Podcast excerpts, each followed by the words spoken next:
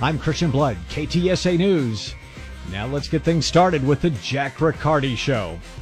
So this, uh, we haven't really talked a lot about it on the show, but this uh, submersible mm-hmm.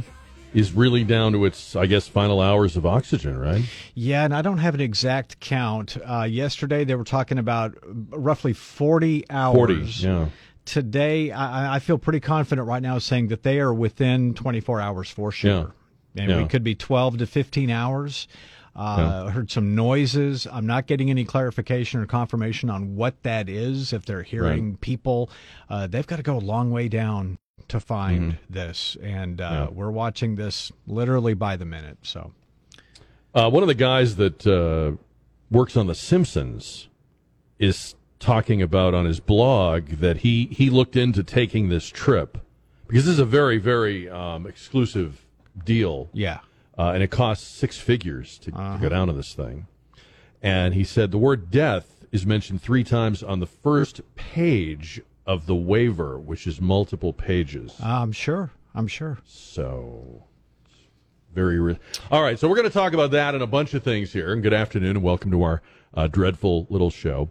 And um, Christian will break in and let us know if we get any updates on the submersible. Uh, the uh, It's not a submarine, it's a submersible. I was corrected on that yesterday. Um, I want to say, and I'm going to be very clear about this, let the record show, mark the tape done.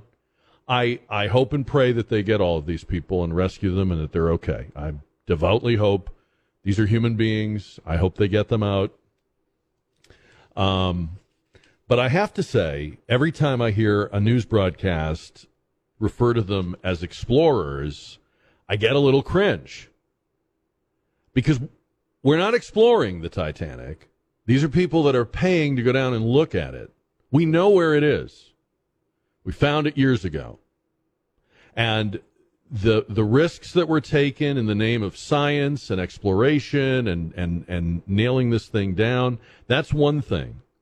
But I, I'm pretty sure I'm right about this. The people that are going on these voyages, but with this company called OceanGate, and the whole world is watching to see if this uh, submersible can be rescued in time for the people on board. I think there's five people on board. Um, they're tourists. They're going to look at something for their own interest, entertainment. Um, so I, I think that's important. You know, words have meaning. And it's one thing if you are exploring outer space. It's one thing if you're an Apollo astronaut going to the moon. It's one thing if you are, you know, going where no man has gone before and we're gaining scientific uh, knowledge. Uh, but these were people that paid a lot of money and signed waivers where they were acknowledging uh, how risky this is. And apparently, it's very risky because apparently this submersible is kind of a cobbled together thing. I, I, I guess in my mind, I, I before I read about it, I thought it was sort of a sleek piece of technology, but it actually, it, it's kind of a jury-rigged thing that, that escapes a lot of maritime regulation because the maritime laws of the relevant nations don't even recognize it as an ocean-going vessel. And so it's um, it's kind of a unique piece of, of uh, work. Uh, and to get on it, you have to pay, I think it's like two hundred thousand dollars, and you have to sign a waiver that ex- that uh, accepts all of these uh, risks, and they are numerous. And then there was an interview with the C E O of this company, OceanGate, that I want to just call your attention to. I thought this was interesting. He did an interview um, about how his company doesn't hire, quote, fifty-year-old white guys, unquote, because they are not, quote, inspirational. Um, he says, when you look at other businesses out there, they'll typically have ex-military submariners, and you'll see a whole, this is a quote I'm reading, and you'll see a whole bunch of fifty-year-old white guys. I wanted our team to be younger, to be inspirational, and I'm not going to inspire a sixteen-year-old to go pursue marine technology, but a twenty-five-year-old who's a sub-pilot or platform operator can be inspirational. So we've really tried to get very intelligent, motivated, younger individuals involved because we're doing things we do for risk assessment. So he, he um... he makes this statement, which I, I, I think is, is quite arrogant, that experience is kind of boring. But as a number of people are pointing out today, now we need the experienced people. Now the fifty-year-old white guy is suddenly in great demand to figure out how to find them and rescue them. And that's the thing about this kind of thinking. It's great until the chips are down, right? It's great until lives are on the line. It's great, you know, it's great until the plan falls apart. It's great until you need the experienced people. And I'm not saying, again, I want these people rescued. I'm not saying they deserve to die or they deserve to be in the plight they're in. I'm not saying any of that. But young and inspirational is also a lot cheaper than fifty years old and experienced. And I, I hope this isn't the case, but I wonder if we're going to find out that this was more risky, more dangerous than it actually needed to be. And again, they didn't need to be there, or or they weren't doing exploration or breaking new ground or making a discovery about the Titanic. My understanding of this is it's a tour. And you observe at close... I mean, it must be fascinating. I'm not putting it down. But it, it's it's tourism. It's not exploration. two ten, five ninety-nine, fifty-five fifty-five. I want to play this for you, and we're going to talk to um, Ira Melman from Federation for American Immigration Reform uh, about this clip. This, this clip was on the Twitter feed of Citizens Free Press. I, I don't actually know who this lady is. But this is an explanation of what's going on with the southern border. And just to back up for a second, the, the news you're getting in the last few days about the southern border is, uh, hey, interceptions are down, the calamity of Title forty-two didn't happen, and the numbers are getting better. So Citizens Free Press put this out to explain what's going on. Cut number five. This is the big immigration number Biden is hiding from you. So the same number of illegal and inadmissible aliens are still entering the U S. The Biden administration is just diverting over sixty thousand per month to a different line. So the inadmissible aliens are following directions. They're going through the ports of entry. And that's why we now see ninety thousand inadmissible aliens entering the U S through the ports of entry, where we used to see only twenty thousand a month. They are literally telling migrants who are about to cross illegally between the ports and claim fear, withdraw your claim, don't cross here, go to a port of entry, use this Mobile One application, and we'll let you in. The Biden administration is doing this because no one looks at the port numbers nationwide. Usually people just look at the Border Patrol numbers. If the Border Patrol encounter numbers are better, that makes the Biden administration look better. But really, it's just lipstick on a pig. So they're saying there's several thousand people who would be showing up in the old numbers, being sent through the, the gate, if you will, where they're not counted as intercepts or asylum seekers, and those numbers are not really paid attention to at all. They're coming through with that app, but they would have been counted under the previous accounting as asylum seekers or intercepts, and it's a shell game. And the numbers are not better. The numbers have just been moved around. And so I want to ask Ira Melman from FAIR, who I think knows as much about this as anybody we've ever had on the show, uh, if that's true, and and that, of course, would not be a surprise. I'm also kind of curious about the story, and I've seen it now in a number of places, that they keep finding more and more, like exponentially more, uh, young Chinese men coming across the border. And it's hard not to think about that in terms of why they would be coming through there. Um, people will say, well, it's because things are so bad in China. Uh, they figured out that it's easier to come across there than it is to come through. Like traditionally, Chinese immigrants would have come through places like L A and San Francisco. Uh, but but this now they know to come here. Uh, so what, one explanation is, oh, this is just the same number of people that have always come from China, and they're escaping communism and stuff like that. Okay. But then I think about, okay, they're all young men. And then we have this ancillary story sitting over here uh, looking at us about a Chinese base in Cuba. And I, I, you know, maybe I'm drawing too many red lines or connecting too many dots or whatever. But that seems sort of like maybe it should be looked into, like maybe those two things go together. And then, okay, Jack, what is it you're alleging? I don't even know. I don't even know. So this is so crazy to think about that I don't even want to say out loud speculation that, that I, I can't back up.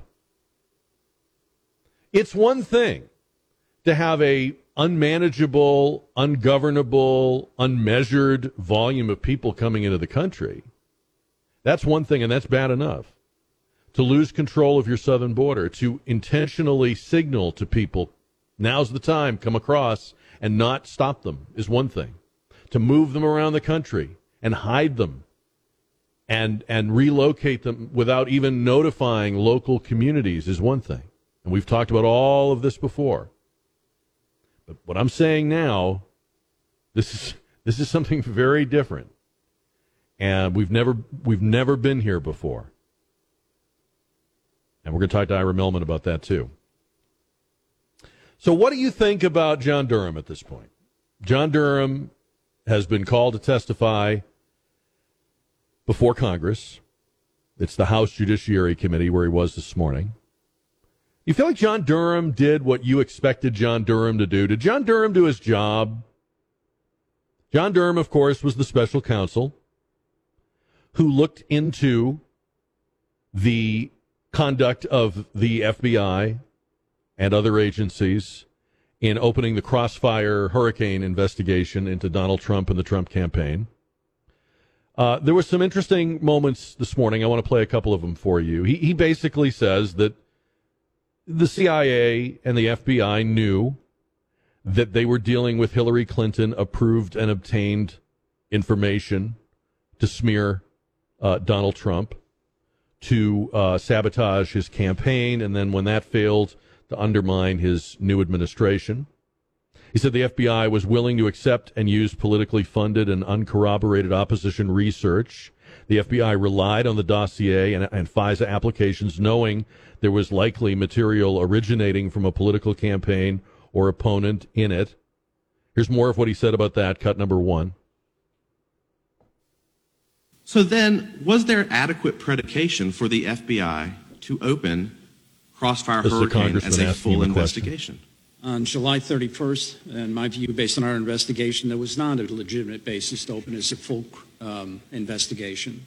Um, an assessment is something that had to be looked at, gather information, such as interviewing the people who provided um, the uh, Papadopoulos information, checking their own databases, the databases of other intelligence agencies, and the standard kinds of things that you would do in an investigation like this.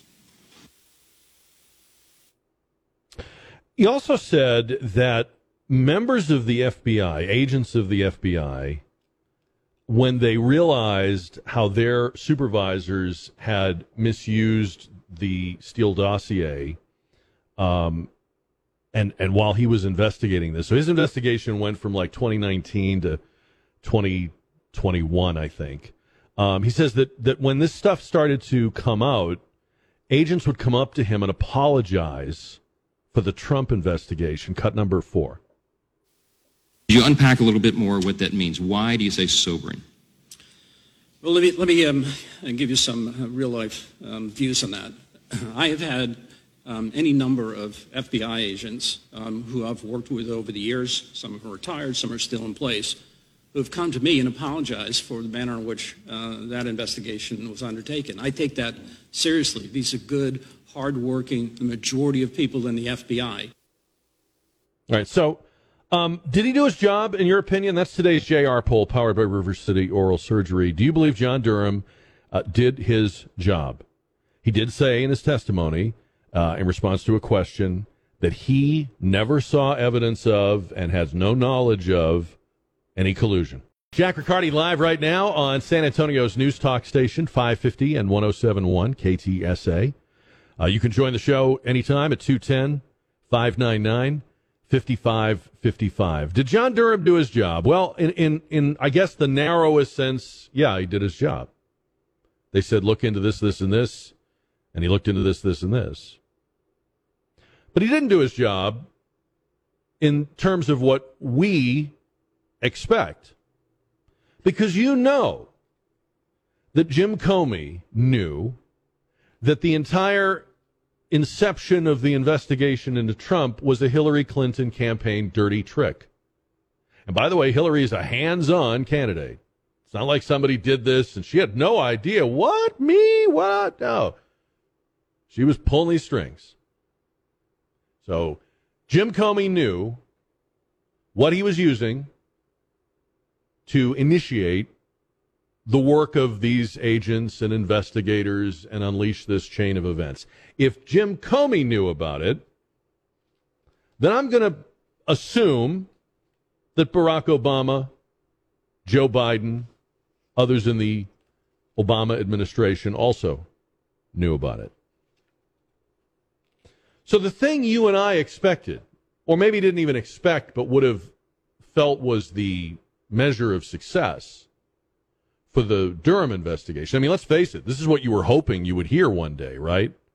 Comey would be charged. He withheld evidence. He he knew one thing and he did another. So why didn't Durham charge him?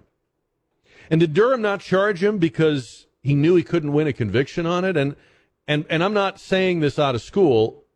Prosecutors will tell you, and they've admitted on this show and other cases, that the likelihood of winning a case plays a big part in determining whether or not you bring a case. So Durham, I'm, I'm surmising, didn't charge Comey because it would be a long shot that you'd get a conviction of Comey.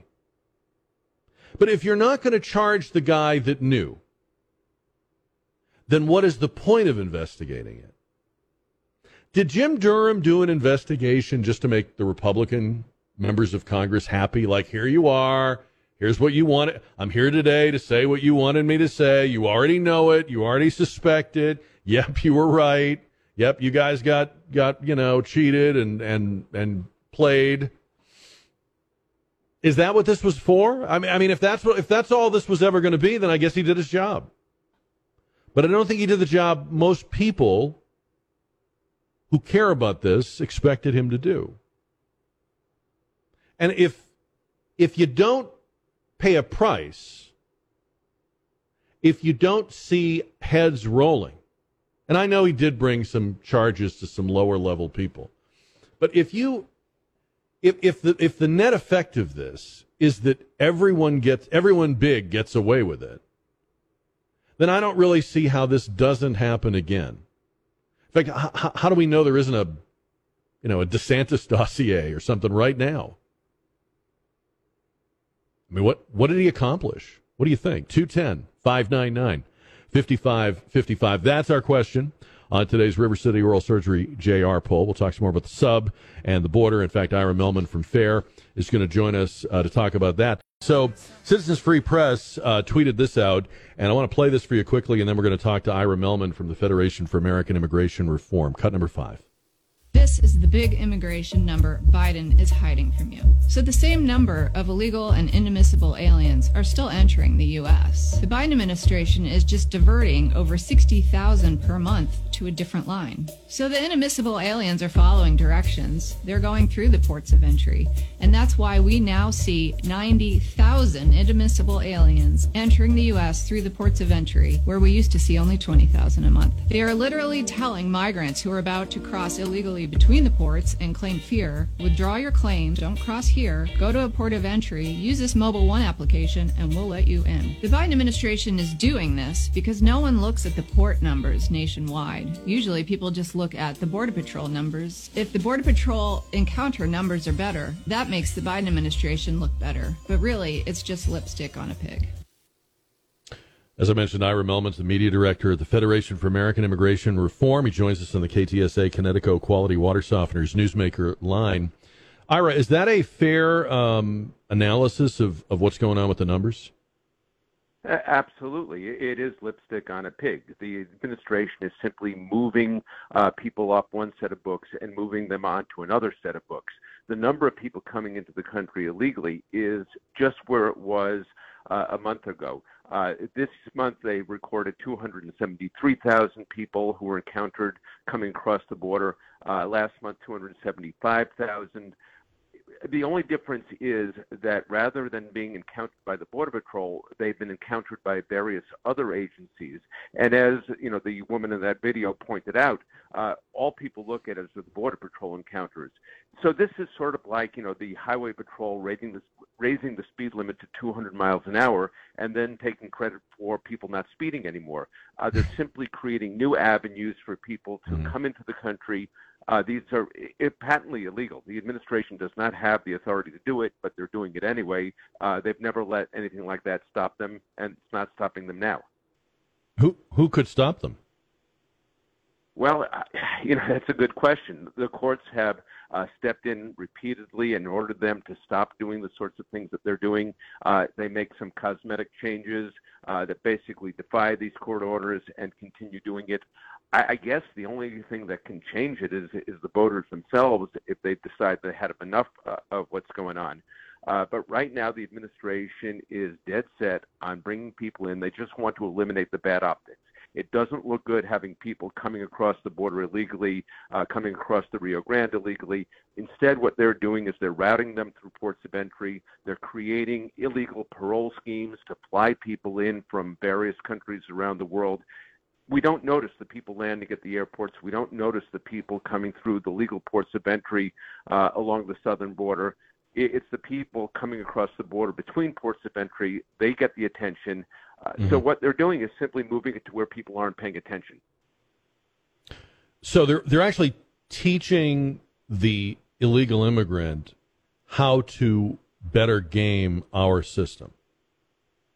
Exactly. Uh, you know, she mentioned the phone app. Uh, the Customs and Border Patrol Agency, Border Protection Agency, uh, created this app. They say if you use it, uh, you know, you schedule an appointment at port of entry. If you have, uh, you know, any claim for uh, any claim of credible fear in your home country, and the bar is incredibly yeah. low. They yeah. will let you in. You can be here for a decade until your uh, court date comes up, which case you're never going to be removed anyway, whether your uh, claim is approved or not approved. You're going to be here forever. Uh, so that's the sort of thing they're saying, that, you know, if you come across the border illegally, we'll send you back. But if you mm. go and use the app, we'll let you in. And so, mm. you know, we have seen a shift from Border Patrol encounters to the Office of Field Operations. Those are the people who handle the phone app. Uh, and then you have the people coming in. The administration is uh, bringing in tens of thousands of people on parole from Cuba, Haiti, Nicaragua, and Venezuela, uh, and, and they're going to try to increase that. So they're doing all sorts of different things uh, to make it appear that, you know, fewer people are coming across the border illegally, because and, and it's precisely because they're just letting them in. Yeah. Uh, you know, I am really old, Ira. I, I am so old. I remember, you're going to remember this too, when the debate used to be about private, non-government, non-profit groups that would do things like counsel illegal immigrants about crossing or put water state. Remember the whole debate about water stations? Is that mm-hmm. is that kind or is that cruelty? That, that seems like a very long time ago if the government is now teaching people, hey, here's how to cheat and come into the country, and, and, and you won't turn up in the numbers. We won't have to stop you, which we don't want to do anyway. Here's our guidance on how to do it. I, is there any other country in the world that would teach people how to sneak in?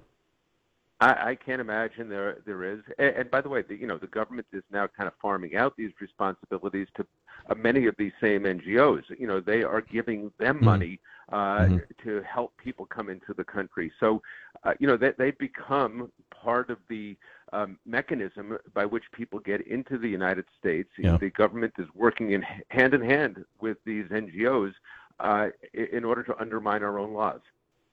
Now, when um, people talk about the ramifications of this wave of people, like uh, what it's going to do to future elections uh, or um, or the labor force, you know, cheap labor, Um, is there evidence, do you know of, or have you seen evidence in the way that the federal government is locating these people? Because, you know, they're, they're moving them around and they're placing them in places, by the way, exponentially more than like Greg Abbott is, obviously. That gets, gets, that gets the headlines, but, but we know the federal government is dropping these people off all over the place.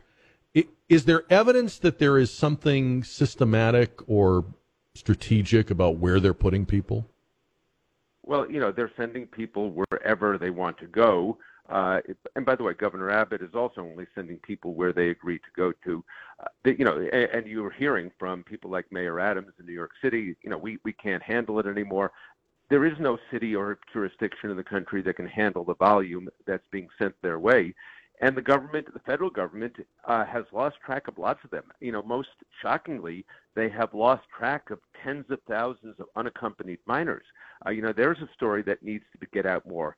Uh, you have the cartels bringing unaccompanied minors to the United States and then serving as, on this side of the border, their operatives are serving as sponsors of these kids. These kids are being put to work in dangerous jobs all across the United States. We, you know, we have child labor Uh, in this country, again, largely because of what is going on at the border. You have the cartels that expect to get paid. These kids are here working off the debts they owe to them. Uh, it's a disgrace, and it needs to stop. Yeah. So there isn't just a political um, motive. There's also a profit motive. I mean, there's also a, uh, you know, where do we want the cheap labor? And I, I can't help but think they're not just turning up randomly here and randomly there, but that there's some hidden hand Uh, putting them where they can be exploited by the people that want to exploit them. Well, yeah, part of it is, you know, it's not just the kids that have to pay off debts to the cartels. It is, you know, adults as well. So they have to go and work it off, and the cartels kind of dictate where they're going to go. Uh, and, and then you have, you know, the various uh, non-governmental organizations that place people around the country. But wherever they wind up, somebody has to take care of them because yeah. they don't have the wherewithal to stand on their own two feet right now, uh, and so it's local taxpayers that do it. It's you know money fed, uh, funneled through the N G Os from the federal government.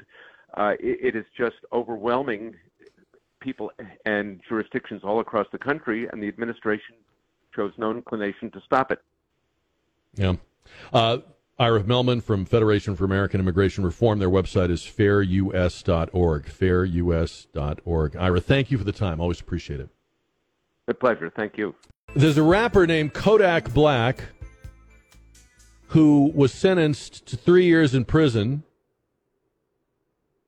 and did the time uh, for illegal possession of a firearm and specifically lying about drug use uh, on uh, in obtaining a gun. There's a woman named Deja Taylor in Virginia. She's a single mother. She's black as well. Um, she is facing two years in prison for lying about her drug use when she purchased a firearm. She's the mother of the kid that took the gun to school and shot the teacher. Do you remember that in Newport News, Virginia? Yeah. So Kodak Black and Deja Taylor are black people, not famous people, and not people named Biden, and they have to do prison time for what Hunter Biden got a pretrial diversion for. So I have a question, and I am only saying this because I am applying the rules other people play by. So please understand, I'm just going by the rules as I as I have come to understand them. Shouldn't the civil rights attorneys like Benjamin Crump, shouldn't the activists like Al Sharpton, shouldn't they be coming out right now? Shouldn't they be holding news conferences right now, pointing out that when black people lie about drug use and uh, apply for a, a firearm, they go to prison, but when a white guy does it, he he he just gets a slap on the wrist? I mean, I'm just, I, I'm not wishing for that. I'm just saying, isn't that how it would work normally? Like, wow, double standard city. What's the deal?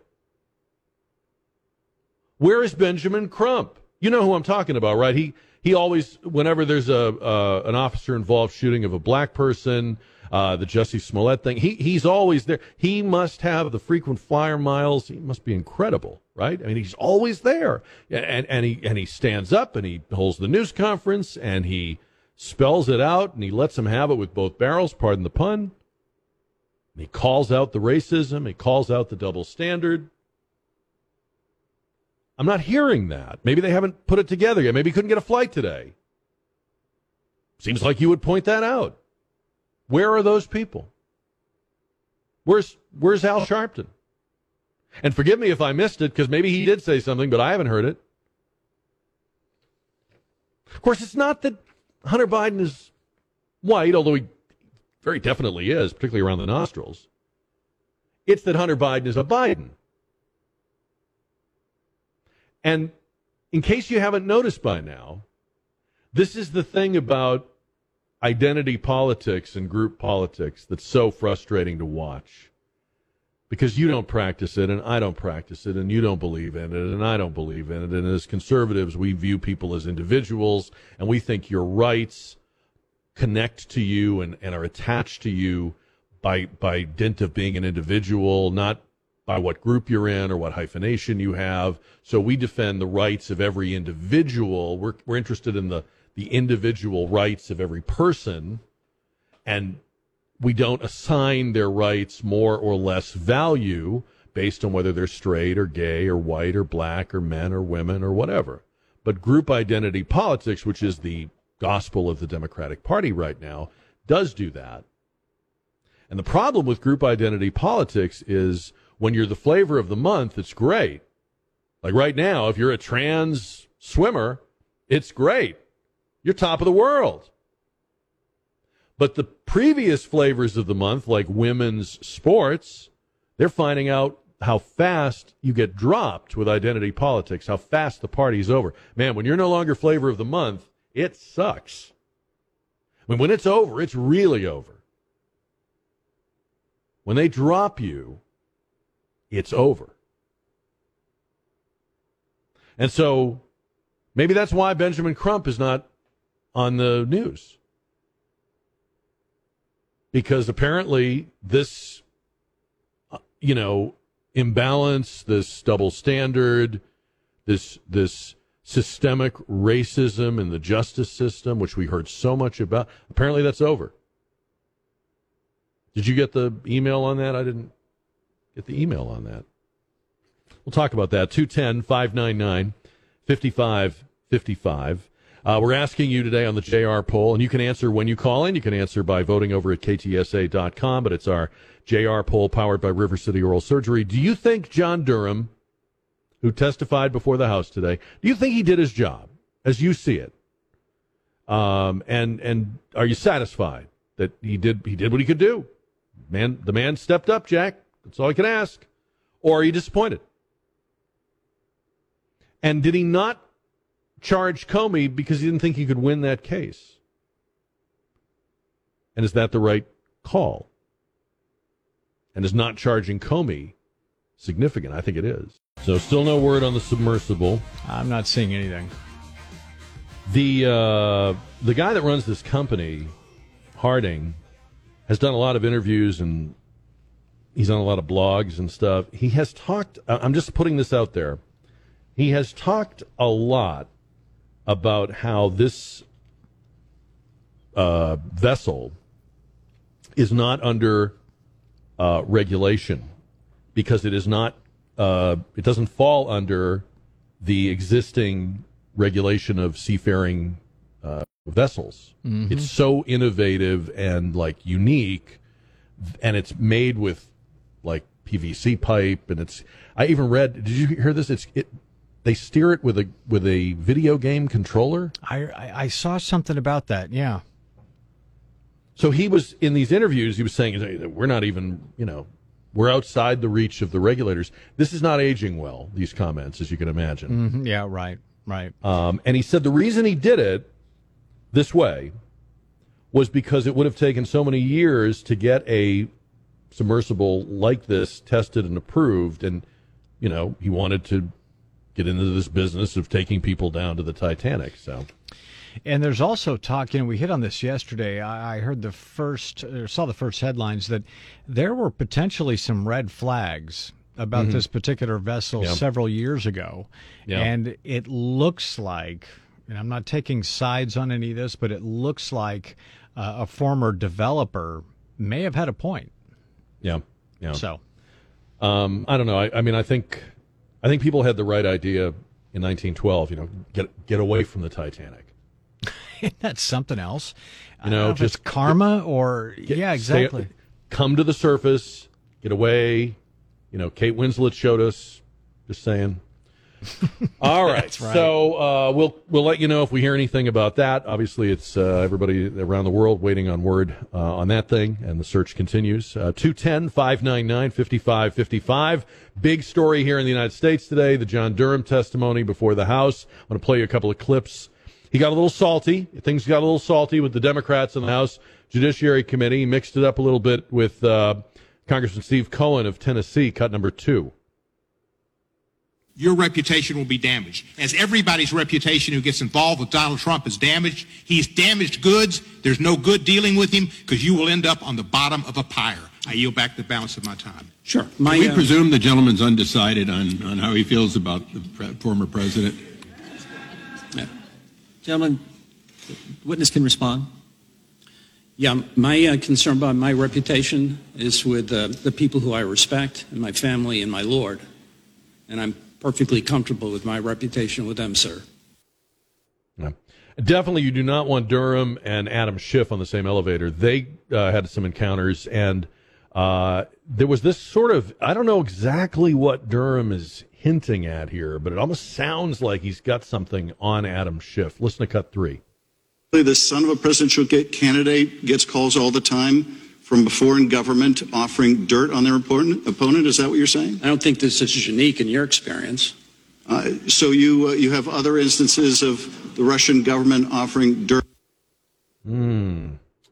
I don't think that's unique in your experience, Durham tells Schiff. Anyway, do you think he did his job? Are you are you uh, satisfied with the, the work, the report, the aftermath uh, on uh, John Durham, today's J R poll? two one zero, five nine nine, five five five five. Morrison Robley, I think I'm saying it right, uh, was a social studies teacher at a middle school in Dalton, Massachusetts, and has resigned, according to the New York Post, after facing anti-Semitic harassment by a twelve-year-old student who allegedly made Nazi jokes and sent him a drawing of Adolf Hitler. Child is now facing a mis... I'm, I'm going to read the article just verbatim, and you will hear the moment, you'll hear the sentence that stopped me when I when I read this, and I read this particular sentence. You'll know it when you hear it. Let me just read it verbatim. Jewish middle, middle school teacher in Massachusetts has resigned after facing anti-Semitic harassment by a twelve-year-old student who allegedly made Nazi jokes and sent him a drawing of Adolf Hitler. Morrison Robley, twenty-five, who taught social studies at, I'm not sure if I'm saying this right, Nisakis Regional Middle School in Dalton, Massachusetts, told the Berkshire Eagle newspaper that the sixth grader began making the comments after the teacher let the students know he is Jewish in February. When Robley tried to quiet his students one day, the boy began spewing homophobic slurs, so the teacher removed him from class. School officials then held a restorative circle in which the student, Robley, and an administrator reflected on the incident.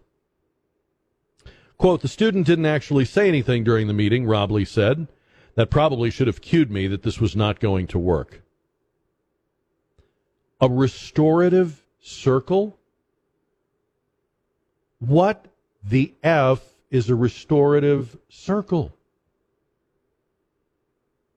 You, you're calling your, te- you're spewing obscenities at your teacher.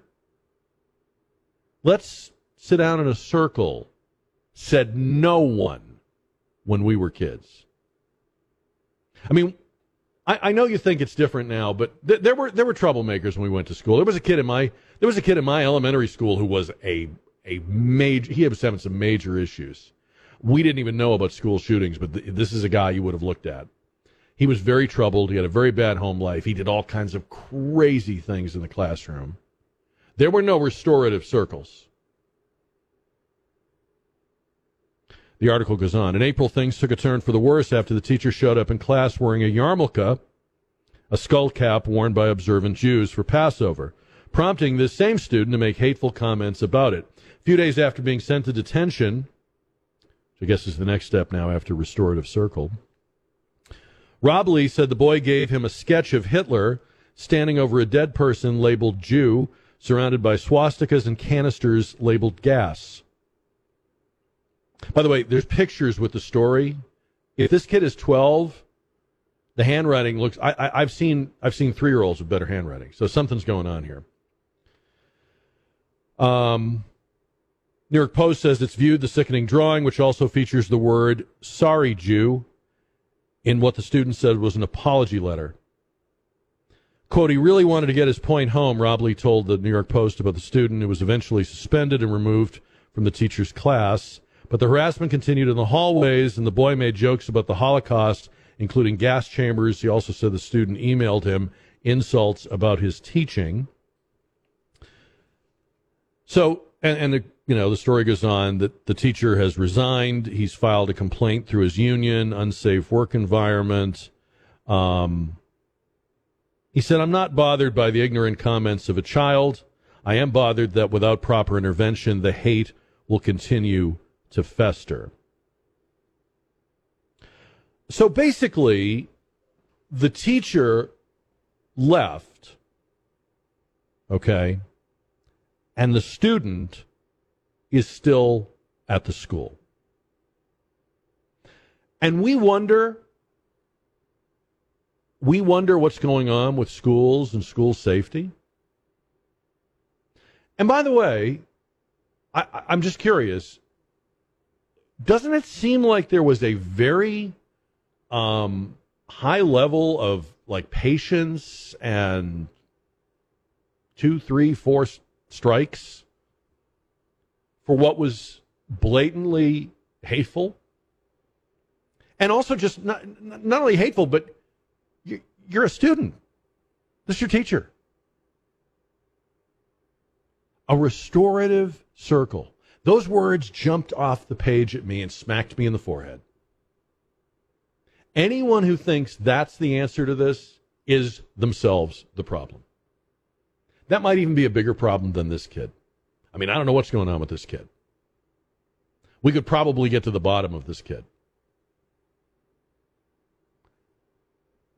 But what kind of adult thought that the answer was to have a healing circle? Tell me what you think. two one zero, five nine nine, five five five five. Um, so I read about the process. Um, this school district believes in something called accountable consequences or restorative interventions. And um, they've also started a No Place for Hate club at the middle school. I don't think this kid will be showing up for the meetings. See, I'm trying to understand this story about the Jewish teacher in Massachusetts having to resign or feeling he had to resign in light of the whole sort of, we have zero tolerance for hate. There's no no place for hate, no room for hate. Seems like there was a lot of room for hate. And I'm trying to understand, who are the adults in this story? Where are the adults in this story? I mean, this kid is a walking time bomb. Something's going on with him. Okay? You, you don't need to be an expert to see that. The teacher has quit, and the administration thought a restorative healing circle was called for. I'm sorry, are, are we at a Joni Mitchell concert or what? What, what, what happened to, like, discipline and you're in trouble and... Do you remember, like, how your bowels would liquefy at, at the threat of a visit to the principal's office? I mean, I remember in elementary school, we had a principal named Mister Galuso. And Mister Galuso was um, probably an average-sized guy, but, you know, when you're a little kid, everybody looks bigger. And he had it. I do remember he ha- he wore a um, like a big ruby tie pin, and that's because he wore a tie. He wore a tie pin and matching cufflinks, and he radiated not only authority, but I remember thinking, I'm pretty sure he's in, like, you know, he's like made. You know what I'm saying? It it it seemed like if you went to the principal's office, they might never find you again. It was it was it was a very scary prospect. I don't know what happened. I never got sent, thank God. But but the prospect of it was, it was it was like the death penalty. You're going to the principal's office. Well, it's been nice knowing you.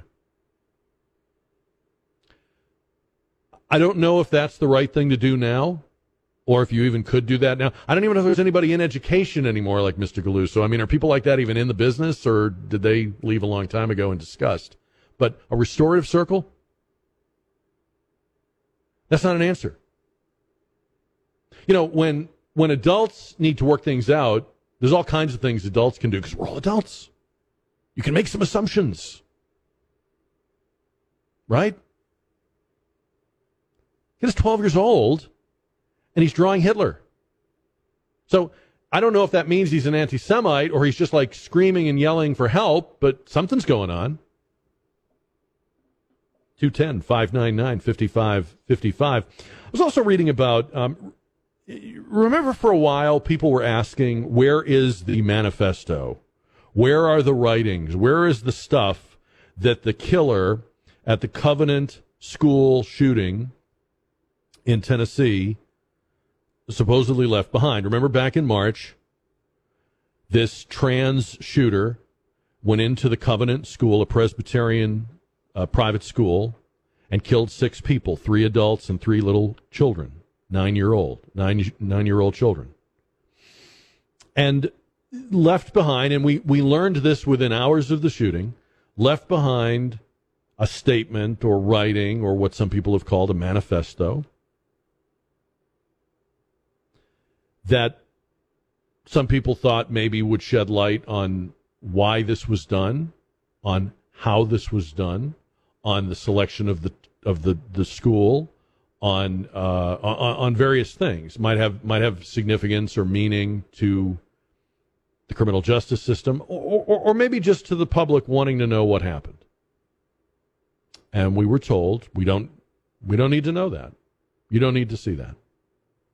And we were also told that there were security concerns because the, the manifesto supposedly included information about or details about the security of the school. Well, I, I don't really know if I believe that. That sounds like a smokescreen to me, because I don't think there's anything classified going on at the school. I mean, wh- what exactly do you have at a school? You have locks, you have doors, you have windows, you have cameras, you have alarms. Okay, if you don't want to tell me about any of those, you can omit those, but I, I, I don't think you're going to tell me anything I don't know about. But they were saying, well, we don't want a copycat crime. Okay. So then they said, and I thought this was very interesting, I've never heard of this before, then the authorities said, well, we're going to turn the letter, or letters, or whatever you want to call these, and the decision about them over to the the parents of the victims. And now the parents of the victims are saying, we do not want this released. And I read, you have to go into the legal documents, and it, you pull it up as like a P D F. It's a court document, so it's a court filing, and it's quite kind of hard to get through. But basically, they're very pain. When you get to the heart of it, they're very painful. They're very personal. These are These are parents that have lost a child, and they're saying, please, this is what we're going through. This is what our surviving children are going through. One of them talks about how they have to, the two parents have to sleep in the bed on either side of the of the surviving sister because she is still so tormented by what happened. They're saying, please don't release them. And I don't know if that means they've seen what was written, or if they just are accepting that, hey, it would really be bad. But do you see what we're doing here? We've now given whatever this is its own kind of aura and power. Like, I, I, I agree with not naming the shooter, or or at least not repeatedly naming these shooters. And I even agree with the idea that as journalists, we ought to cover these things with a real eye toward not glorifying or, or delivering a payoff when somebody does something like this. But what do you think about leaving it up to the victims' families? Um, and and can you think of a reason, either a, a legitimate reason for keeping it locked up and keeping it secret, or do you think no, that needs to be, you know, we, we need to know what happened. We need we need all the information. We need to be able to judge the law enforcement response. We need to be able to judge the security arrangements at schools. Uh, if if we are interested, as we all say we are, in preventing these things from happening in the future, then it actually does help to know how they happened in the past. What do you think? Um, I don't know about this. We we played some of the stuff from Donald Trump's uh, Brett Baer interview yesterday, and I, I, I'm going to play one more that we didn't get to yesterday, because he is uh, explaining the boxes at Mar-a-Lago that allegedly he told his valet to move or hide when they were coming in for his stuff. Remember last summer they did the F B I raid. And Brett Baer asks him about um, the boxes that were, that, and of course, it, it didn't work. They weren't. He wasn't successful in obscuring or hiding these. They found him anyway. But this is an explanation for why he didn't just turn over what was in the boxes. Cut number six. Because I had boxes. I want to go through the boxes and get all my personal things out. I don't want to hand that over to NARA yet. And I was very busy, as you've sort of seen. Yeah, but I've according very, to the indictment, busy. You then tell this aide to move to other locations after telling your lawyers to say you'd fully complied with the subpoena when you hadn't. Before I send boxes over, I have to take all of my things out. These boxes were interspersed with all sorts of things, uh, golf shirts, clothing, pants, shoes. There were many things. I would say much, much more, not that I know of, but not that I know of, but everything was declassified. All right, I, I'm trying. I, I promise you I'm trying. But this is why he has to be the worst client a lawyer could ever have, okay? Might have been a good president. He's a terrible client for a lawyer. So, first of all, the boxes included clothing and documents? Who, who packs that way? You've moved. You're, have you ever done that? Anybody do that? I've moved. I've moved a number of times. I'm not saying I'm great at moving or I'm a great packer, but no, clothes and like financial documents or my will or no, not in the same box. I don't. Obviously, I don't know how to compare. I don't have classified documents or national uh, register, national uh, archive uh, level documents, but you, you don't. You don't put those things together. Golf shirts and pants with the documents. So on one level, I'm like, okay, nobody does that. What, what is what, what is going? Who who do you have working for you? I mean, who packs? The Three Stooges? But then I'm thinking, even if that is what happened, any lawyer would be like, please don't say that, because the the crux of the case against you is that you mishandled and were careless with. Yada, yada, yada. Well, putting them in with your golf shirts kind of like makes the point. It's a bizarre answer, even if it's not true. And if it is true, well, that just makes it all the more bizarre. And so he says, well, I I, I didn't want to give stuff to NARA, which is the archives. I think NARA is the archives, until I could get my stuff out of there. Now, the most charitable interpretation of this I can I can give, and you tell me what you think. Maybe you'll think of something I haven't thought of. It, I, I, you have to remember, Trump's not a politician, and the people working for him, especially at the end of his administration, remember, they had all jumped ship months earlier. So probably by the time he's leaving the White House, we're down to a skeleton crew. We're probably not dealing with the all-star team, right? I mean, if you remember his cabinet at the end, it was acting deputy this and, you know, he had like no cabinet. Um, maybe they just had no expertise. Like probably every other president leaving the White House was working with people that are like, yeah, yeah, we did this before. We did this for Carter. We did this for Reagan. We did, you know, okay, we got a, we got a system. Um, here's how to box it up. Here's how to label. Here's, here's what to put with what. Here's how to keep the personal stuff that's clearly personal, like clothes, uh, separate from the stuff that may be sought after or archived later on. I mean, e- even if the documents were just innocuous, you wouldn't want like somebody that's come over to write a book about you to have to go through your underwear to get some memos or letters. I mean, it, it's just it's it's crazy. So the only thing I can think of is this is another sign of how non-traditional and unorthodox, you know, he was, that he didn't have people around him. He didn't know, and he didn't have people around him that knew. But it also is, it provides a kind of hint. And some of you are not going to like what I'm about to say, but I'm going to say it anyway. If you look at what happened to Trump with the deep state, he, he took a swing and they hit him back. And I think you would agree, if we were scoring this fight, their, their punch landed. His didn't. Their punch did. If this is where we're at with this man, that he is doing this interview with Brett Baer, which probably in itself is not a good idea, and this is his answer, well, I had to move the boxes because I hadn't gotten my clothes out of the boxes yet in twenty twenty-two. I, I don't think this is a guy that will have a plan for day one, going up against the D O J, going up against the F B I, going up against the deep state, the stuff that we talked about yesterday on the show, the idea that you, you, whoever you elect, whoever is your person in twenty twenty-four, they've got to hit the ground running. They've got to have a plan. They've got to have an army of people who are loyal and committed to taking on the entrenched government within a government. I, I don't hear that from this man anymore. Doesn't, doesn't sound like he's got it. Um, I'm not hearing a level of coordination. And I realize you could blame other people for this. People will say, well, Jack, he didn't pack the boxes. Absolutely right.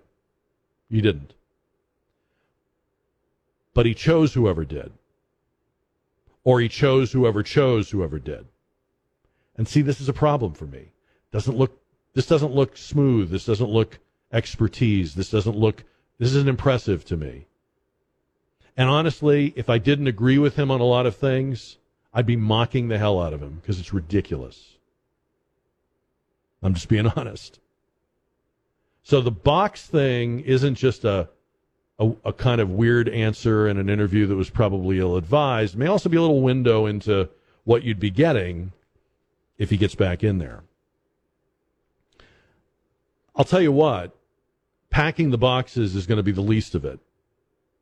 You're going to have to have a plan. Because l- l- let's assume that, that somehow a Republican, Donald Trump, somebody else, wins the twenty twenty-four election.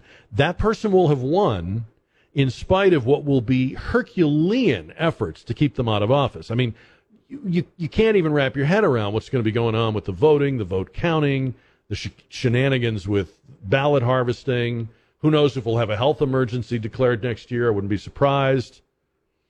So you, to win, you will have to overcome even more resistance than he faced in twenty twenty or twenty sixteen, because they're getting better at this and they're getting more desperate about it, right? Okay. Now you get in. Somehow you overcome that and you, you get in. Now you are going to face even more hostility and undermining than Trump himself did when he came into office in January of twenty seventeen. So you, you can't be just as good as he was and his team was. You actually have to be much, much better than than he was. That's what I'm saying, I guess. The shortest version of it is, if you liked Trump and you want that approach, that approach has to be way better, sharper, smarter, harder, craftier, or it will have no chance. None. They they know we're coming. They didn't know we were coming in twenty sixteen. We had the element of surprise. We'll never have that again. What do you think? Do you think John Durham did his job? And right now we're talking about uh, the Trump interview with Bret Baier on Fox News, in which he says that he uh, wasn't ready to turn over boxes because he hadn't gotten his golf clothes out of the boxes along with the classified or other documents that were in those boxes. Two ten, five ninety-nine, fifty-five fifty-five. Paul is on K T S A. Hi, Paul. Yes, sir. Yes, sir. Say, you and I talked um, oh a couple of weeks ago when Sununu said that, you know, he could win the primary, but he was the same old Trump, and he, he wouldn't win the general election. And this is just more and more of the same thing, where he has all these damn excuses for everything that happens. And um, my my comment on, on the whole thing is that I loved your comment a moment ago, that if you didn't agree with him so much on other things, you'd be mocking him. And, I mean, that's the comment of the year, because that's how I feel, and I think everybody feels. Um, I I would love for him to be president again. I Yeah, I, I, I'm being honest, because I, I don't think many people in the media will say this, but um, I am trying like hell to to cut him some slack, because I, I do appreciate what he did. And I do I do get that he's not from this world, you know, that this this world of politics and, and so forth, he he is like he, he's complete. He, he, you know, it's like it's like inviting a caveman to a cocktail party. I mean, he doesn't doesn't get any of it. But right. You have to bring people along who do. You have to. Exactly. And what what uh, I saw just part of that interview with Bret Baier, and what what. lost me again was when he started the twenty. They uh, Baier asked him what he was going to do to win over the people, you know, for twenty twenty, and he said, "I won twenty twenty." Mm-hmm. And then he went yeah. into three minutes. But then I love Baier's comment: "Is that what you're going to tell the people, you know, oh. to to, yeah. uh, to get it?" So I mean, he's lost. Let me ask you a question: What about Rubio? What about him? What do you think? he, I think he could. Oh, do you, are you saying should he? Time. You're saying should he run for president? Yeah, should he run for president? Yeah. We well, he did. I mean, it didn't. Now. Yeah. No, I mean, I don't know. I mean, I think there's a lot of. I think there's already a lot of people running. Um, I, and I don't think Rubio. I, I, I always liked Marco Rubio, but I don't think he did too well. He didn't come off too well when he did run for president. At least, that's just my opinion. I mean, I and I say that as somebody that liked him and thought he would be sharper. But he, he, he just didn't, it didn't, it seemed too big for him, you know? Well, that's because Trump was battering the hell out of him. But, that's uh, true, that's true. I mean, they did send Chris Christie in to get him, but uh, I don't know, Paul. I mean, I, I think there's people, I think there's a lot of good people running, and I think Trump's one of them. But I, I, I just, I, I look at this and I go, you're not going to, you're going to need more votes. You're going to need the votes of people you didn't have before. I see that you've kept the, the support of the people you had, but that isn't going to be enough, and so I don't see how this works out. I just, I just don't. I appreciate your call, though. Thank you. I, and, and again on the on the boxes thing, or the comment about how you appeal to independent voters and conquer new terrain, and it, this is not. De- we can debate a lot of things, and you can tell me you disagree with me about Trump, and I would love that. But it's not debatable that to win, you'll need all the the voters you had and then some. You'll need all the states you had, probably a couple more. You, there's this is not working out on paper, you know, it just isn't. And the when I hear him talk about the twenty twenty election, I, on one level, I I think he's onto something. And I appreciate the concept that we can't let people steal elections. However, if it was stolen, it was stolen. I mean, the the theft has occurred. The horse has left the barn. It can't be restored. It can't be put back. It can't be redone. It can't be awarded to the second place finisher. This isn't a beauty pageant. We're going to make the runner-up the new queen. We can't, that, that, that, it doesn't work that way. So if, if that's truly what you believe, and you're not just saying it, and it's not just bitterness, and it's not, if that's truly what you believe, then I want to see evidence that you are focused like a laser beam on how elections are conducted, which is in the states, and you are focused on state capitals, state legislatures, secretaries of state. You are looking at the laws that govern elections in the states, and you're saying, are we are we going to ever comply with these again, or are we going to have a permanent emergency that allows people to vote in drive-up voting and twenty-four hour voting and three weeks of early voting and all this other foolishness that that invites and encourages, you know, fraud and theft? In other words, if you if you claim to care about that, I know what you need to do, and you know what you need to do. I don't see you doing it. So I'm going to put my money in a bank that cannot be robbed now.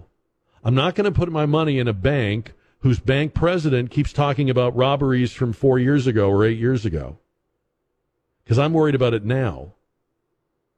And that's what we have to do here. That's our job as voters, is to figure this out. If they won't, we have to. You're going to have to get rid of your dog, it turns out. Did you know that? Yeah. Um, pets are as bad as jets, says climate activist. I gotta admit, that's the best rhyme you've heard this week. Pets are as bad as jets, says climate activist Patrick Hansen. He says that um, three dogs can produce the same carbon footprint as one person. A Labrador Retriever. Why do they pick on the Lab? Honest to God, is there a sweeter dog on earth than Labs? I mean, I've had I've had a couple of them. They're just right. They're, Labs are better than most people I know. Labrador Retriever has an annual carbon footprint of around seven hundred seventy kilograms. The bigger the dog, the bigger the carbon footprint. That's what I always say. Great Danes can have a twenty-five hundred kilogram carbon footprint annually. So um, it's not Bill Gates' private jet. It's not John Kerry's Davos motorcade. It's your dog. So when I tell you that you are not going to be allowed to have nice things, when I tell you you're not going to be able to, your your life as you know it has to be over. Everything you like, everything we, we, we talked a while back, we had a, a, a column and we talked about on the show, the war on what works, you know, stoves, air conditioning, cars. Yeah. Um, and this is a religion, right? So when it demonizes something, it's all or nothing. The dogs have to go. Your dog is a carbon terrorist. You are harboring an environmental fugitive. So what will this look like? If the dogs are the problem,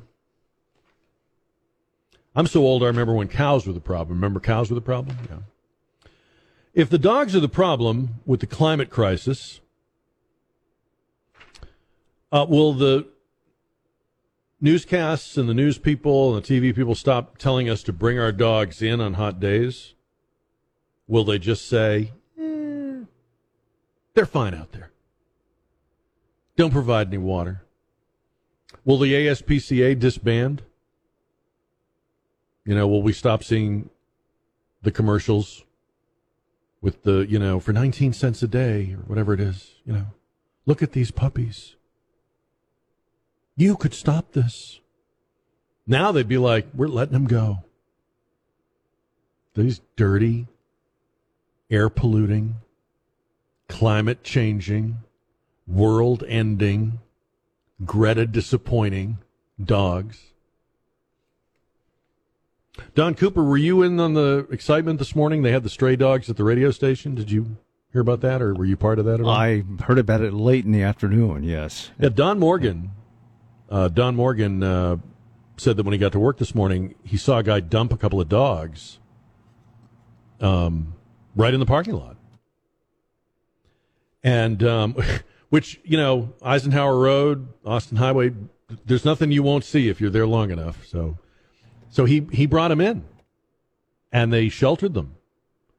And, uh, where in Rima kept them going, you know, and then appar- apparently at some point somebody came and rescued them or adopted mm. them. So, well, whom- I'm sorry that happened. Now that we know what we know about the planet, yeah, you know, we had an opportunity there to take a couple of dogs off the board. We didn't do it. So, well, you know, these people, whoever and whomever they are, which is mm-hmm. again, it's just sad that they did, but maybe they were ahead of the time. Maybe they knew that they were saving the environment. They were just trying to save the planet. Yes, that's all. And Don Morgan screwed it up. Thanks, Don. So when we're drowning in the water from the polar ice caps, we can thank them. But no, I, I mean, I, I love this kind of stuff because we need to get the crazy out there. We need as much of this as widely disseminated as possible. And I and I say this about everything. I say this about the, the, the, the extremes on guns, the extremes on on speech and thought crimes and censorship and, you know, all all of it, climate, all of it. Get the crazy out there. Let people hear and see what they are flirting with if they vote for these people, if they give them any more power than they already have. They are not trying to save the planet. They are not trying to save you. They don't really care about you. They don't think about you. It's all about power. And making you give stuff up signals to you. It isn't even about the dogs. I mean, maybe some of these people just don't like dogs, but I never trust anybody that doesn't like dogs, right? You with me on that, right? But what really what it's about is if we can get people to believe that their future involves eating crickets instead of meat, and that we need solar panel farms, not farm farms, and if owning a car, owning a house, using electricity, owning a dog, if we can get people to believe that all the things they would choose to do are inadvertently the, the, the wrong things to do. They're disastrous. Oh, my God, every decision, every choice you're making is the worst thing you could do for the planet. Then people are going to be like, well, huh, man, I don't, I, I I guess you, I'll just do whatever you tell me I can do. I mean, I don't want to, I, I don't want the world to end, so just t- tell me what's allowed, you know. All right, fine, I'll, I'll, I'll ride the electric bus to my solar-powered uh, job. I, oh, okay. You know, I mean, fine. I don't. I don't need to own a house. I'll. I'll live in the in the government dormitories. You know, I'll. Uh, and I'll just. Uh, you know, think cool thoughts when I come home from work. I don't need air conditioning. I didn't know. I didn't know I was killing the planet. I'm sorry. I think it's just power. I don't. I don't think they have it. I don't think they have it really uh, a more complicated plan than that. They'll be in charge. They'll make the decisions. Yeah. And, um,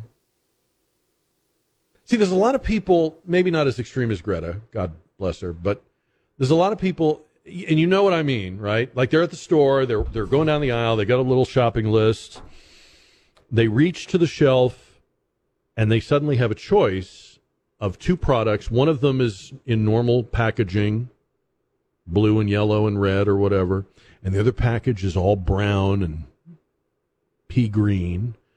And it says organic, and it says earth-friendly, and it says renewable, and it's a couple of bucks more. Are you the kind of person that buys the red, yellow, and blue product and says, hell with that, dish, dish soap is dish soap, I'm not buying that other one? Or are you the kind of person that says, I probably ought to, I probably ought to buy the green one. I want to be part of the solution. See, that that's the people they're counting on.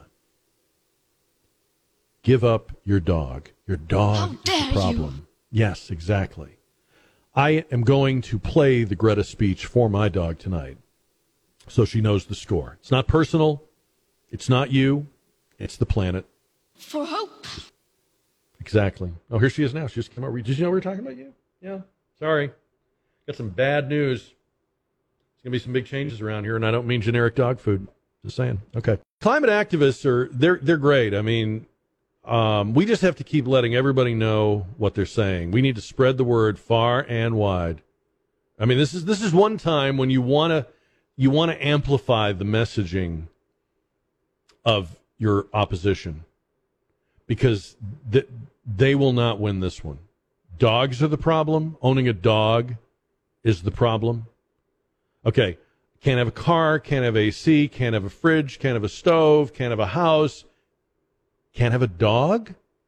Can't have children. We already ca- crossed that Rubicon quite some time ago. It's very selfish to have children. So um, I, I guess, I don't mean to make a joke of it, but I, I guess the, they're going to get to a point where all they'll have left is to just tell us to all kill ourselves, right? Like to see how they wrap that message up in a in a Hollywood script. But anyway, yeah, this guy is saying that uh, dogs produce the same amount. Uh, three dogs, three large dogs have the same carbon footprint as a private jet. Mm. Tell you what, I, I'll never own a private jet. I'll just have the three dogs. How's that? I'm wondering why this story didn't get more coverage. This seems interesting to me. Um, I think it might be to you if you have not heard it before. Edward Wackerman of, of Mariposa, California, has been arrested on suspicion of aggravated arson. Arson that causes bodily injury and arson causing damage or destruction of inhabited structures, according to the California Department of Forestry and Fire Protection. Wackerman is suspected of starting the Oak Fire in Mariposa County in the Sierra Nevada in July of twenty twenty-two. The fire injured multiple firefighters, burned twenty thousand acres, thirty square miles, destroyed one hundred twenty-seven homes and dozens of other buildings. Edward Wackerman is a Democratic Party donor. He's donated uh, some one thousand seven hundred dollars to Democratic candidates and committees in the last two years, government records show, including a one thousand dollars donation to Tim Ryan's Senate campaign last year, and five hundred dollars to the Lincoln Project, which are the Never Trumper uh, Republicans. Why did he do it? Why did he set this fire? He's not a kid, by the way. He's a big grown-up guy. Um, people are wondering if he set the fire because the narrative these days is that wildfires are caused by climate change. You know, every time there's a fire somewhere, in fact, this fire in California, when it was burning, the Oak Fire, uh, U S Senator Alex Padilla tweeted, "Worsening drought and severe weather will only continue to put lives and property at risk from wildfire if we don't take climate action now." He tweeted that out while the fire was still burning. That's like tweeting about the need for gun control while the school shooting is still going on, which they do. I don't know if this Wackerman guy, what a name, was actually trying to help the Democrats prove climate change by setting fires. He might have been, or he might have been one of these weirdos that just gets off on setting fires. But it is interesting that he would be the supporter of politicians that are supportive of the idea that wildfires are basically our fault. That our greed, our selfishness about our modern way of life is the reason we have wildfires. And I guess you got to gin up as much hysteria as you can. When it comes to the environment, you know, you've got people that will care anyway, or people that will, you know, really get into it. But to get the masses involved and, and, and, swung over to your side, it's tricky. You've got to you got to scare them, but when you're trying to scare them, you got to be careful not to say stuff that's so crazy that people will go, "Wait a minute, well, that doesn't sound right." I think the dog thing falls into that category. So.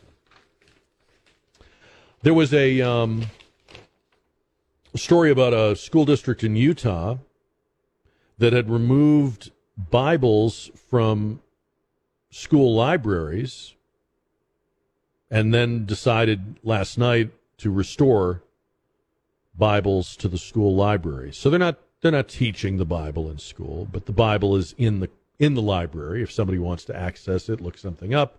Uh, they decided it was okay to have the Bible. I, I read a column today about this. My dad, when he came back from World War Two, he served in the Navy.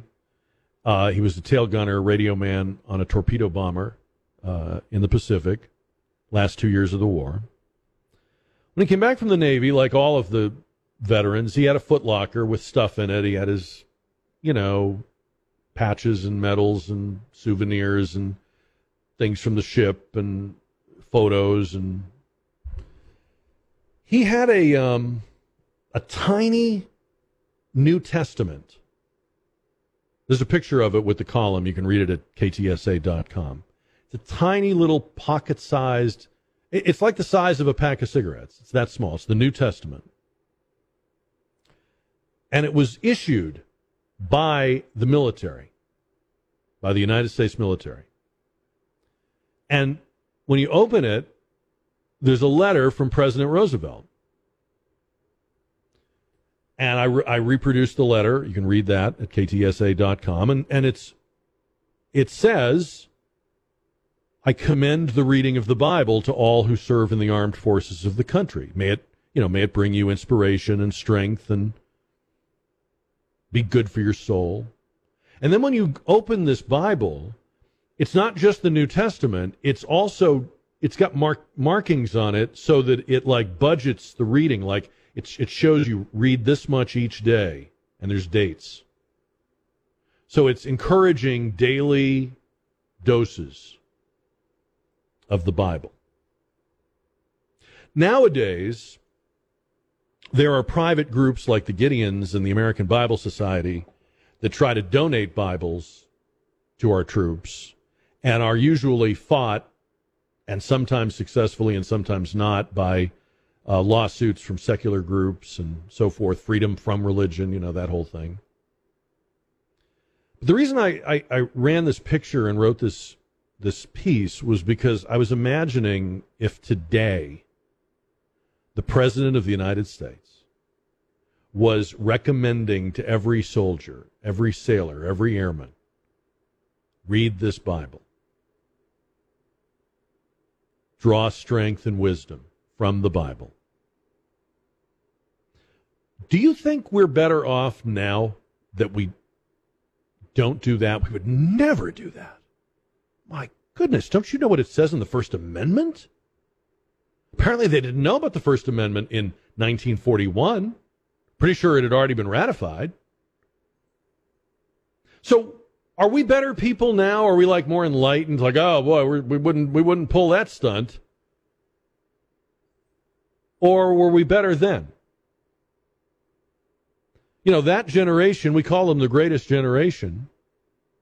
I don't know how many of them read their New Testament. Maybe not, maybe not all of them. Probably not all of them. Maybe not even most of them. I don't know. But they did some amazing things, didn't they? They did some things that when we hear about them today, when we rec- rec- recount the the uh, the service of those that stormed the beaches at Normandy, which we were just talking about a couple of weeks ago, or if we think about the intrepid service that people rendered in both theaters of the war, these were the greatest generation. And they were walking around with a New Testament in their pocket, and somehow, whether they read it or not, it certainly didn't hurt them. It certainly didn't discourage or, or confuse them. It didn't turn them against their country. They didn't feel oppressed by their Bible. They didn't feel like, oh, I, I don't want to fight for a country that would that would endorse reading the Bible. Are we better off today for secularizing everything? Are we better off today for for eliminating that? Do you think that New Testament that they gave to my dad and all those other men caused more grief or gave more comfort? And you can read it at K T S A dot com, and I'd love to know what you think.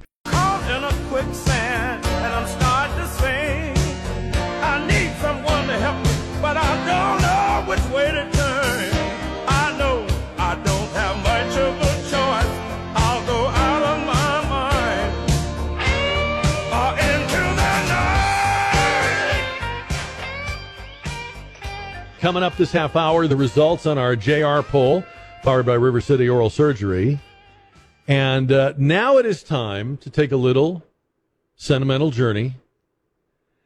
It is June the twenty-first, nineteen eighty-one. And we're going to look at the top ten hits on the charts this day in the year nineteen eighty-one, and moving very fast up the charts. In fact, jumping from number twenty to number ten this week was Mister Rick Springfield with this song right here. Yeah, he's holding her in his arms late, late at night. You know, I wish that I had Jesse's girl. I wish that I had Jesse's girl. Where can I find a woman like that? Rick Springfield is dropping a new album this week. Uh, it's called Automatic, and he is uh, touring with Paul Young and Tommy Two Tones. He's having a very busy summer. Closest they get to us is Fort Worth on August twentieth if you want to see Rick Springfield. That was Jesse's Girl at number ten. At number nine, the eighties mega duo Hall and Oates, also climbing fast up the charts with You Make My Dreams Come True.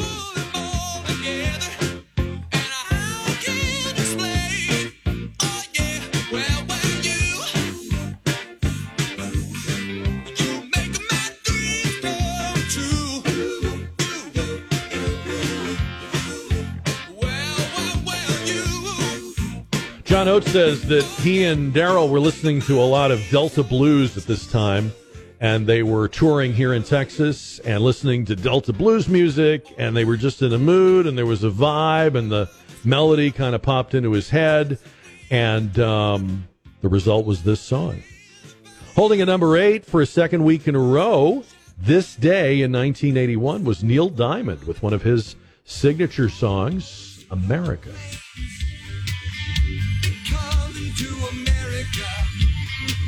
Never looking back again. They're coming to America. Oh, coming soon, so far away. We're traveling like today. The song at number seven this week in nineteen eighty-one was from a band that will be at the Tobin Center on July twenty-third. It's Air Supply and The One That You Love.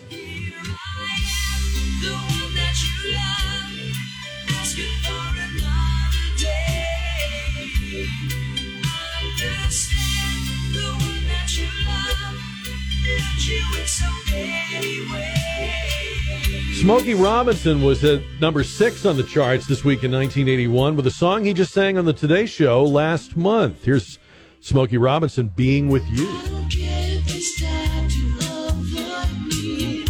I don't care what they do. I don't care about anything else but being with you, being with you.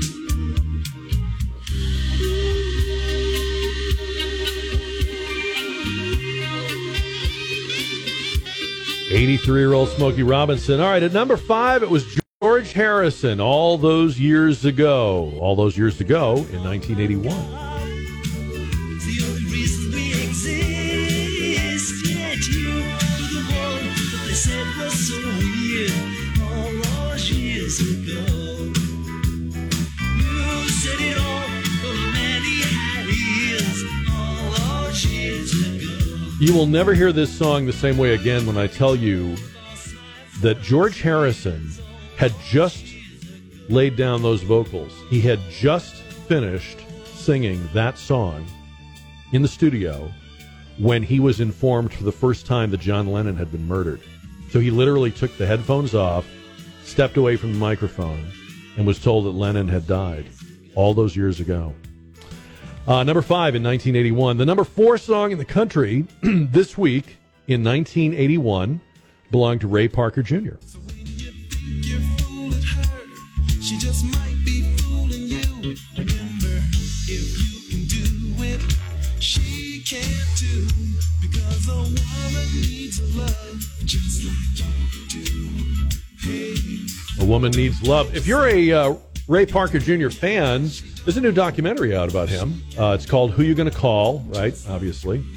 And it's about his life growing up in Detroit and overcoming the odds and his aspirations to be a Motown artist. And he did, in fact, get to tour and play with uh, Stevie Wonder. He did a lot of stuff, a lot of different things in the music business. We we tend to know his his songs, but he played with and toured with a lot of other people. He was with the Rolling Stones on one of their tours. And anyway, it's supposed to be a very good documentary. uh, called Who You Gonna Call, Ray Parker Junior The number three song in the country this week in nineteen eighty-one was a remake of a nineteen sixty-three hit that had gone all the way to number one. This is the disco group A Taste of Honey and Sukiyaki. Seem to keep haunting me, of love for you, that was down, down my brain's got blue, but you disappeared, now my eyes are dazed, I'm wishing you were here with me. If I had a nickel, every time I played that song, I'd have a lot of nickels, and there's nothing to do with nickels, so... I guess I'm glad I don't.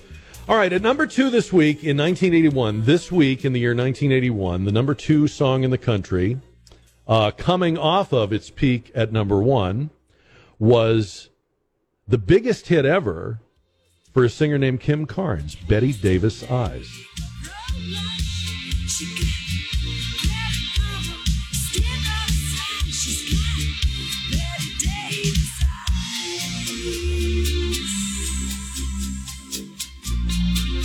I love this song. I didn't know till many years later that Betty Davis Eyes was actually written for Jackie DeShannon. Do you remember Jackie DeShannon, Put a Little Love in Your Heart? Yeah, she got this song like years before, mid-seventies. She recorded it, but she sang it as a very up-tempo, uh, kind of brassy uh, arrangement, and um, kind of bluesy and rocky. And anyway... Um, when it was brought to Kim Carnes, the producer for Kim's album said, this is not the right treatment of this song. And so they reworked it and made it. And, and, and when you hear it now, there's, there's no other way to imagine it as this very, you know, sultry, seductive kind of, um, you know, be careful of this woman, right? And by the way, Betty Davis was still alive when this song hit the charts, and she reportedly wrote thank you notes to Kim Carnes and other artists that were involved in the production of this album, thanking them, she said, for, quote, making me a part of modern times. Betty Davis Eyes, number two this week. The number one song in the country this week in nineteen eighty-one was the kind of song that doesn't really make the charts anymore. It wasn't even a song. It was a medley of songs from different artists, sort of paying tribute to an era gone by. And all of it done by a Dutch novelty act that in this country called itself Stars on forty-five. Listen to this at number one.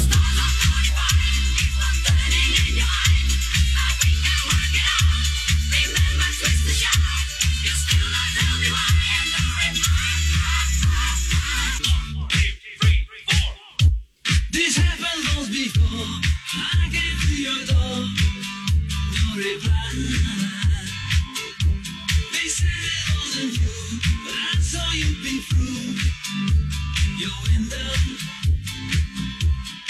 So you get um, Venus by the Shocking Blue, you get Sugar Sugar by the Archies, you've got the Guess Who, the Beatles, all kinds of things going on here. It was the number one song in the country, medley by Stars on forty-five, which had other names. The band had other names based on other countries in which they were performed or the record was played.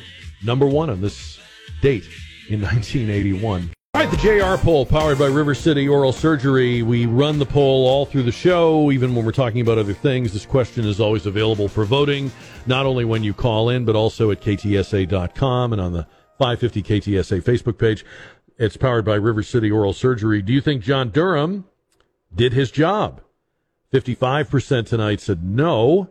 forty-five percent said yes. We'll have a new J R poll tomorrow when we get started live at four. Don't forget, if you're not able to listen or you've missed some of the show or you've missed all of the show, oh, what a show you missed. Anyway, you can listen to the podcast version of this show on demand anywhere, anytime, uh, any of the places you like to get your other podcasts, or look for the Jack Riccardi Show at K T S A dot com on the on-demand menu. We're going to leave you tonight with the number one song from this week in nineteen eighty-one, it's Stars on forty-five.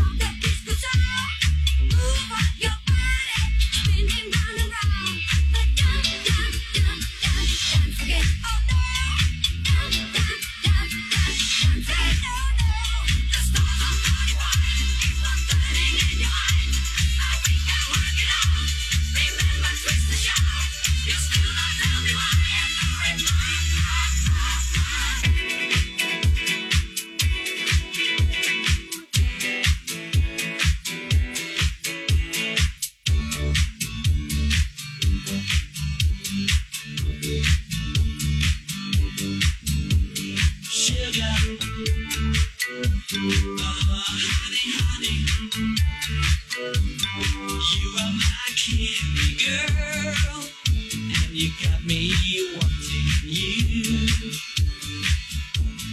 honey.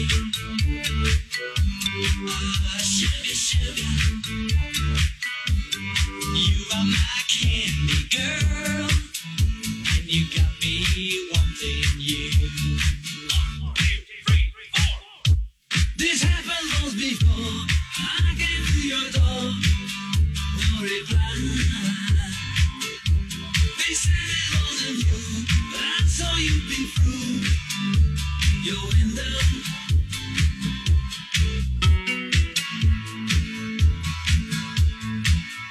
And now, if you break my heart, I'll go, but I'll be back again. 'Cause I told you once before goodbye, but I came back again. How's it going? She wanted to be. She said, baby, can't you see? I wanna be famous, I saw off the screen. But you can do something in between. Baby, you can drive my car. Yes, I'm gonna be a star. Baby, you can drive my car. And baby, I love you. Listen, do you want to know a secret? Do you promise not to tell? Oh, oh, closer. Let me whisper in your ear. The words you love to hear. I'm in love with you. Try to see it my way. Do I have to keep on talking dark and on? I see it your way. At a risk of knowing that our love may soon be gone. We can work it out. We can work it out.